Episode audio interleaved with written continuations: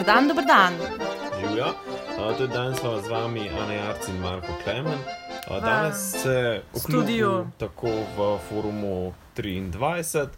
Um, danes se bomo dotaknili ene zelo, sploh v pomladi, zelo zanimive teme. To so poroke.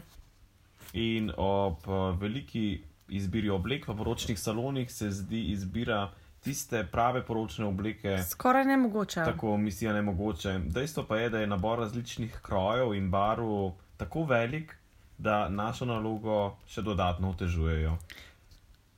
Ja, zato je ključ do lažje izbire popolne obleke, določitev tipa postave, ki ga imate, in potem izhajamo, se pravi, iz tipa postave uh, z nekimi smernicami, ki nam potem nekako določijo, kako izbrati tisto obleko, ki bo prava pravljica uh, na vaš poseben dan. Tako je.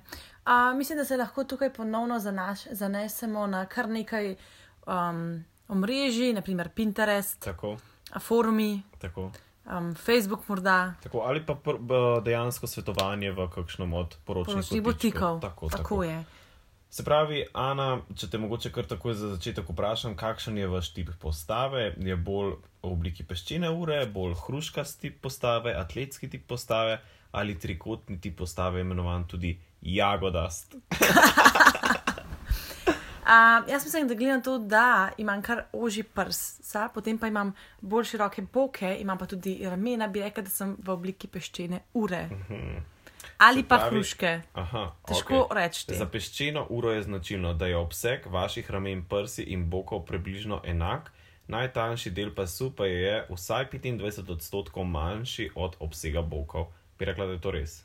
Mislim, da na dobre dni je res. O, ok, na dobre dni. Velja. Se pravi, potem bi ti, glede na to, priporočili tip obleke morska deklica. Uh -huh. Morska deklica je obleka v stilu morske deklice, ne? Težko bi uganila, uganila, ne? ki objema prsi, pas in boke, ter s tem zelo lepo poudarja žensko figuro. Še posebej so.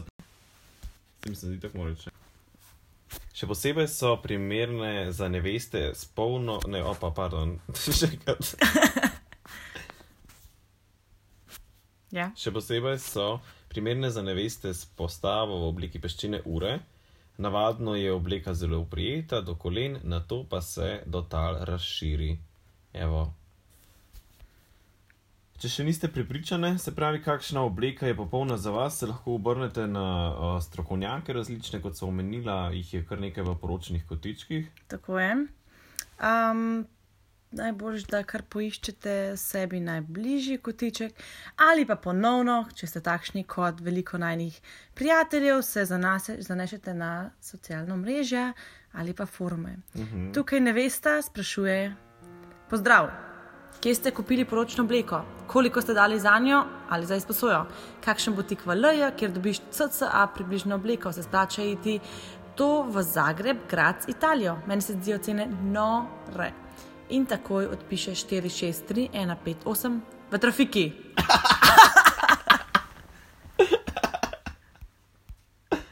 Uh, Zanimivo. mm.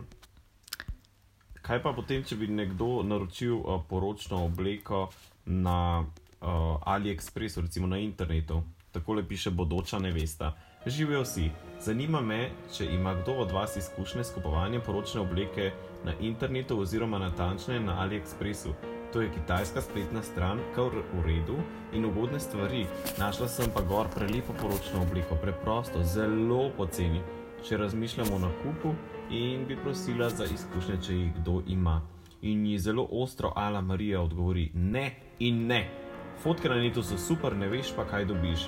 Ali ti bo prav, ali bi denar vrgla skozi okno. Kaj ti misliš, Ana? Mislim, da um, kar se tiče takšnih, ki bi rekla, zelo, zelo, zelo pomembnih odločitev, uh -huh. moramo se zavedati, da bomo to obleko videli na vseh slikah, spominjali se jo vseh, vsa leta.